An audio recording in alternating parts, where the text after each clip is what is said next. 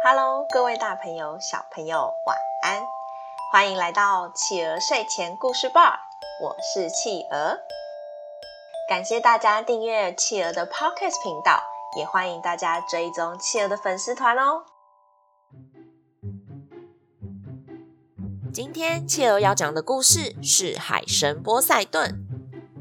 海神波塞顿，海神波塞顿是宙斯的亲兄弟。他们的父亲怕自己的儿子长大之后会抢走自己的王位，所以宙斯的哥哥姐姐在一出生就被父亲吞进肚子里面。可恶的克罗诺斯，一直把我的孩子吞进肚子，下一个孩子我一定不能再让他吞进去了。宙斯的母亲在生下宙斯之后，立刻把宙斯藏起来，让宙斯在山洞深处安全的长大。宙斯长大之后，才把他的哥哥姐姐从父亲的肚子救了出来。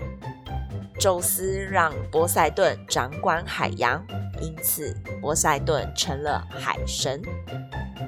波塞顿住在海底的宫殿里面，他拥有三叉戟，在他生气的时候，海底就会出现怪物。挥动三叉戟就能轻易地掀起滔天巨浪，引起风暴和海啸，甚至能引发强大的地震。所以，所有的神明都很惧怕它。有一天，波塞顿在海上看见了海洋精灵安菲特里特在岛上跳舞。哦，天哪！这个女孩太美了，简直就是仙女啊！我要把她带回去做我的海洋皇后。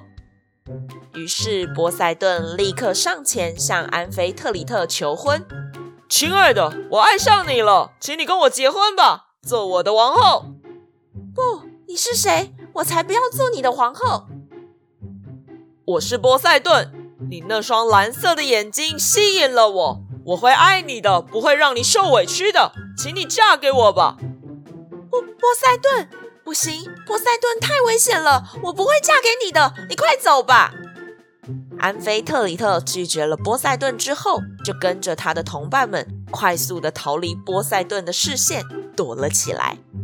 但波塞顿完全没有放弃。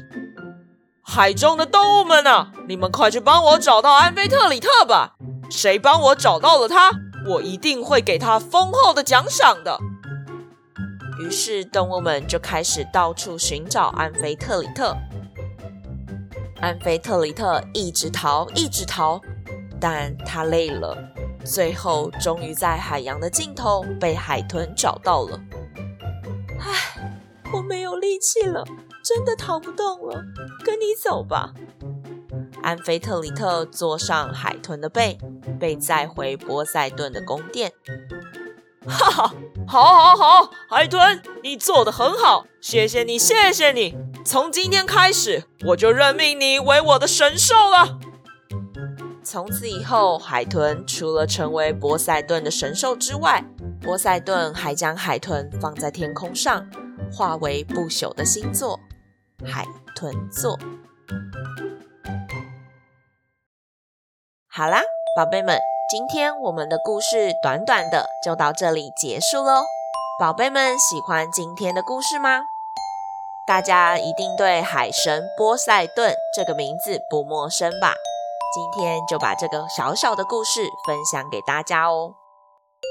企鹅有收到柔柔和布布的留言喽，谢谢你们。七只小羊的故事在第四十四集，赶快去复习复习吧。也欢迎大家留言告诉企鹅你们最爱的故事，或者是你们想听的故事哦。欢迎爸爸妈妈帮宝贝把宝贝的回馈在宝宝成长教师企鹅的粉丝团故事回应专区告诉企鹅哟，也欢迎大家把企鹅的 Podcast 继续分享给更多的好朋友。我是企鹅，我们下次见，晚安。一闪一闪亮晶晶。满是小星星。